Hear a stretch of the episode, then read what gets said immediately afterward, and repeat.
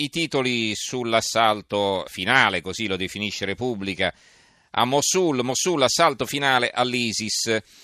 La stampa, assalto a Mosul, culla del califfato. Eh, il quotidiano nazionale, il giorno, la nazione, il resto del Carlino.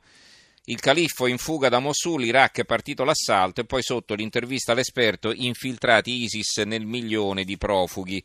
Il Sole 24 Ore di Taglio Centrale, un pezzo del, di Alberto Negri, esperto di questioni medio orientali, la battaglia di Mosul, ovvero il destino dell'ISIS, avvia l'offensiva decisa contro il califfato jihadista. L'apertura del messaggero Mosul, assalto finale contro l'ISIS, l'avvenire di Taglio Centrale Mosul, partita l'offensiva, un milione in trappola, il manifesto, battaglia finale per Mosul. E la battaglia di Mosul è il titolo di apertura eh, dell'unità. Adriano Sofri con i Peshmerga dal fronte del Kurdistan racconta l'offensiva anti-ISIS. Ore 6, via le manovre come un grande ingorgo, poi le bombe, i primi morti e feriti. Contro il Daesh, che sarebbe l'ISIS, c'è chi continua a chiamarlo Daesh, non si capisce perché. Comunque, contro Daesh, dopo le armi, servirà la politica. È il titolo dell'articolo di fondo di Umberto De Giovannangeli il foglio, eh, la vera chiave per la conquista di Mosul, perché saranno i sunniti presenti nella capitale dello Stato islamico a decidere quanto durerà la battaglia. Questa è un'analisi da, di Daniele Raineri.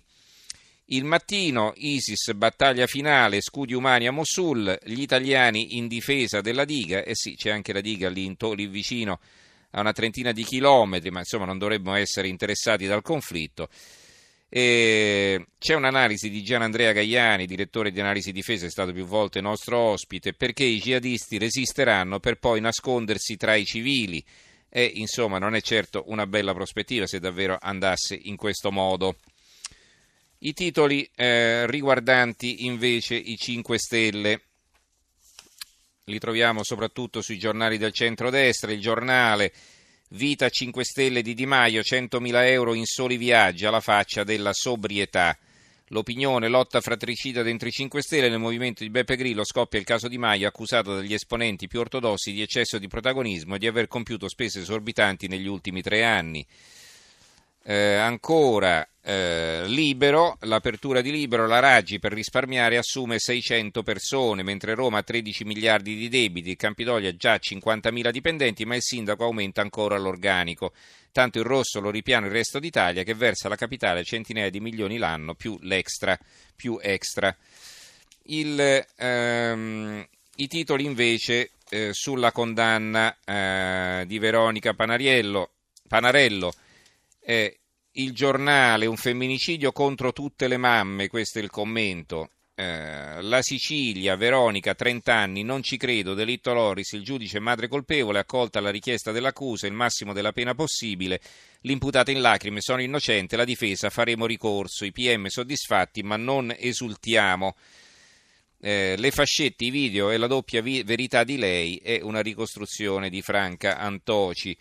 Il quotidiano nazionale, a centropagina la solita grande foto, mamma assassina, la condanna Veronica 30 anni per l'omicidio del piccolo Loris. Il giornale di Sicilia, omicidio di Loris per la madre, condanna a 30 anni.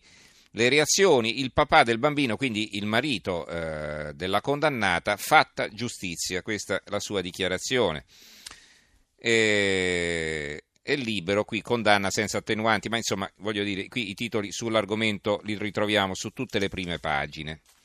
Allora, ci sono anche alcuni titoli che riguardano invece le elezioni americane. Giovedì notte ci sarà l'ultimo confronto tra Clinton e Trump.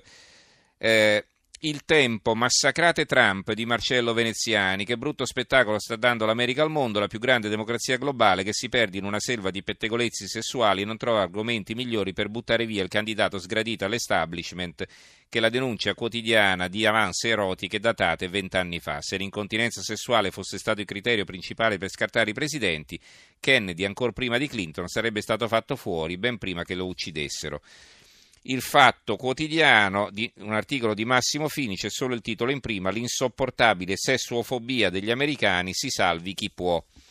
Sempre sul Fatto Quotidiano troviamo un altro titolo relativo alla scuola ma anche al referendum. Nel sussidiario il sì ha vinto, i sindaci sono già senatori. Riforme, la scuola si adegua al nuovo corso prima del 4 dicembre, i deputati sono eletti direttamente dai cittadini, i senatori sono indicati dalle regioni. A pagina 85 di Impara Facile, testo scolastico adottato in diversi istituti, l'era renziana è già partita e non è un caso isolato. Titolo economico, niente contributi per chi assume, è eh, l'apertura di Italia Oggi. Sul caporalato, argomento che abbiamo trattato l'altro giorno, la Gazzetta del Mezzogiorno, anticaporalato, la Camera rinvia il voto sulla legge, pareri discordi sul testo.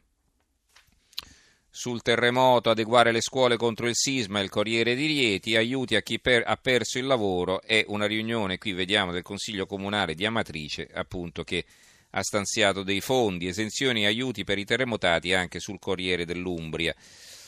Le sanzioni alla Russia costano eh, più a noi che a loro, è un commento di Alberto Drudi sul Corriere Adriatico che si eh, interroga sulle conseguenze negative per le aziende marchigiane. Tutti i favori del governo alle banche, dalla riforma delle popolari al salvabanchieri, dagli sgravi fiscali e la possibilità di far pagare interessi sugli interessi fino al mutuo sulla pensione, è l'apertura della verità. E a proposito di soldi, spariti il parroco e 300.000 euro persi al gioco dalla Perpetua, prosciugato il conto della chiesa a Spinea. E insomma, lo troviamo questo titolo sul Gazzettino di Venezia. Va bene, ci fermiamo qui con la lettura dei quotidiani per oggi e con la nostra trasmissione. Vi diamo naturalmente appuntamento a domani sera. Ringrazio in regia Gianni Grimaldi, il tecnico Fabio Cardinali in redazione Giorgio Allegretti, Carmelo Lazzaro e Giovanni Sperandeo. Adesso diamo la linea all'Italia che va, condotto da Daniel Della Seta e ci risentiamo domani. Grazie e buonanotte.